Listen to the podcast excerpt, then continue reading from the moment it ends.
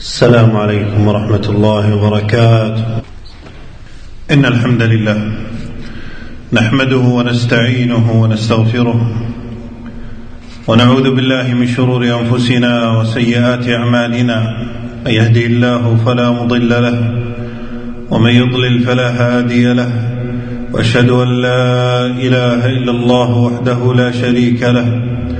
وأشهد أن محمدا عبده ورسوله. أما بعد لقد أكرم الله تعالى المؤمن وحرم الاعتداء عليه بجميع أنواع الاعتداء في دينه ونفسه وعرضه وماله. فحرمة المسلم عظيمة ومكانته عند الله كبيرة.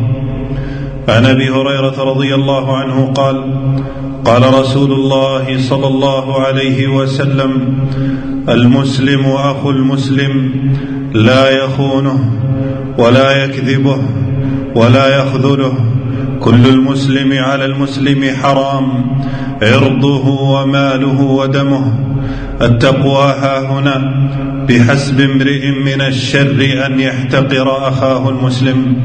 وأكد هذه الحرمة وبين هذه المكانة في يوم ومكان عظيمين وفي مجمع كبير من المسلمين. فعن أبي بكرة رضي الله عنه قال خطبنا النبي صلى الله عليه وسلم يوم النحر فقال أتدرون أي يوم هذا؟ قالوا الله ورسوله أعلم. فسكت حتى ظننا أنه سيسميه بغير اسمه. فقال أليس بيوم النحر؟ قلنا بلى. قال فأي شهر هذا؟ قلنا الله ورسوله أعلم. فسكت حتى ظننا أنه سيسميه بغير اسمه. قال أليس بذي الحجة؟ قلنا بلى فأي بلد هذا؟ قلنا الله ورسوله أعلم فسكت حتى ظننا أنه سيسميه بغير اسمه. قال أليس بالبلد الحرام؟ قلنا بلى.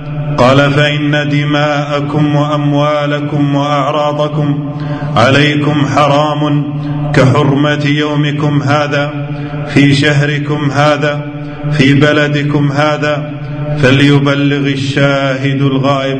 عباد الله إن من أعظم الذنوب والبلايا وأكبر السيئات والخطايا سفك الدم المعصوم الحرام. وقد جاءت الأدلة الكثيرة من القرآن والسنة على حرمة ذلك وخطورته.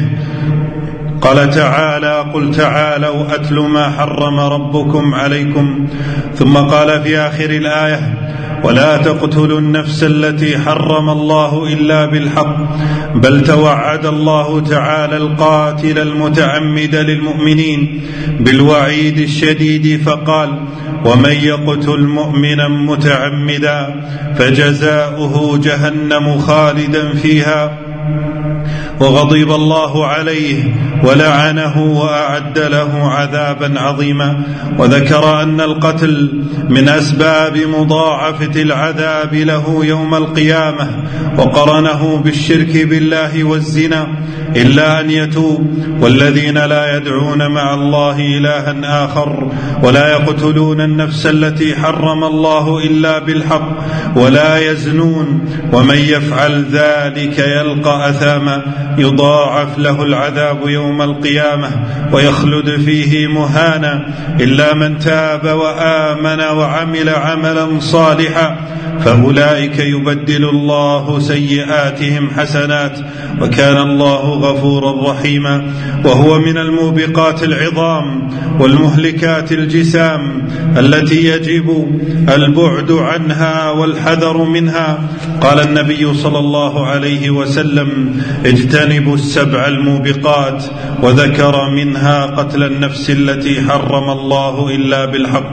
عباد الله لقد أخبر صلى الله عليه وسلم عن كثرة القتل وانتشاره وأنه من علامات الساعة مما يدفعنا للتحذير من أسباب انتشاره ودواعي وقوعه.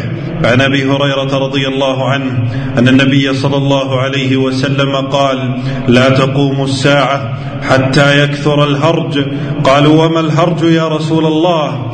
قال القتل القتل وإن من أعظم أسبابه سرعة الغضب وخصوصا عندما يعرض للمسلم بعض الجهلاء يفعلون أو يقولون الحماقات ومثل هؤلاء يعاملون بالإعراض. وإذا خاطبهم الجاهلون قالوا سلاما فالشديد من يملك نفسه عند الغضب ومن أسباب انتشاره وقوع العبد في بلايا المخدرات وذهاب العقل بالمسكرات فيصل به الأمر إلى قتل أقرب الناس إليه. فهنا يجب على الإنسان أن يبتعد عن رفقة السوء ويحذر من التساهل معهم لئلا يوقعوه في شباك المخدرات ويوردوه المهالك. عن ابن عمر رضي الله عنهما قال قال رسول الله صلى الله عليه وسلم لن يزال المؤمن في فسحة من دينه ما لم يصب دما حراما. وعن عبد الله بن عمر رضي الله عنهما قال إن من ورطات الأمور التي لا مخرج لمن أوقع نفسه فيها سفك الدم الحرام بغير حله والقتل لشدة أمره. يبقى حق المقتول يأخذه منه يوم القيامة. وإن تاب فاعله. عن ابن عباس رضي الله عنهما عن النبي صلى الله عليه وسلم قال يجيء المقتول بالقاتل يوم القيامة ناصيته ورأسه بيده وأوداجه تشخب دما. يقول يا رب هذا قتلني حتى يدنيه من العرش. أقول ما تسمعون وأستغفر الله العظيم لي ولكم من كل ذنب فاستغفروه إنه هو الغفور الرحيم. الحمد لله الصلاة والسلام على رسول الله وعلى آله وصحبه ومن اتبع هداه أما بعد. عباد الله كما أن الاعتداء على الناس محرم فكذلك حرم الله ورسوله قتل المسلم نفسه بيده وهو الانتحار وجعل جزاء ذلك العذاب الأليم مهما كانت الظروف. فالواجب على المسلم الصبر على القضاء ويستحب له الرضا بحكم الله وأمره وأن يعلم أن كل شيء بقضاء الله وقدره. ولا تقتلوا أنفسكم. إن الله كان بكم رحيما. ومن يفعل ذلك عدوانا وظلما. فسوف نصليه نارا وكان ذلك على الله يسيرا. وعن ثابت بن الضحاك رضي الله عنه أن رسول الله صلى الله عليه وسلم قال من قتل نفسه بشيء في الدنيا عذب به يوم القيامة. عباد الله إن من بلايا العصر هوس بعض الناس بتصوير الحوادث والجرائم والحرص على نشرها في وسائل وقنوات التواصل بل قد يقدم ذلك على مساعدة المحتاج وهو بهذا الفعل يكون سببا في زيادة مصيبة أهله حين يشاهدون ما تم تصويره وهو سبب لدعاء أهله على المصورين. فلا حرمة الميت قدروا ولا أهله راعوا واحترموا. اللهم إنا نسألك العفو والعافية في الدنيا والآخرة. ربنا آتنا في الدنيا حسنة وفي الآخرة حسنة. وقنا عذاب النار. اللهم اغفر لنا ولوالدينا. اللهم اغفر لنا ولوالدينا.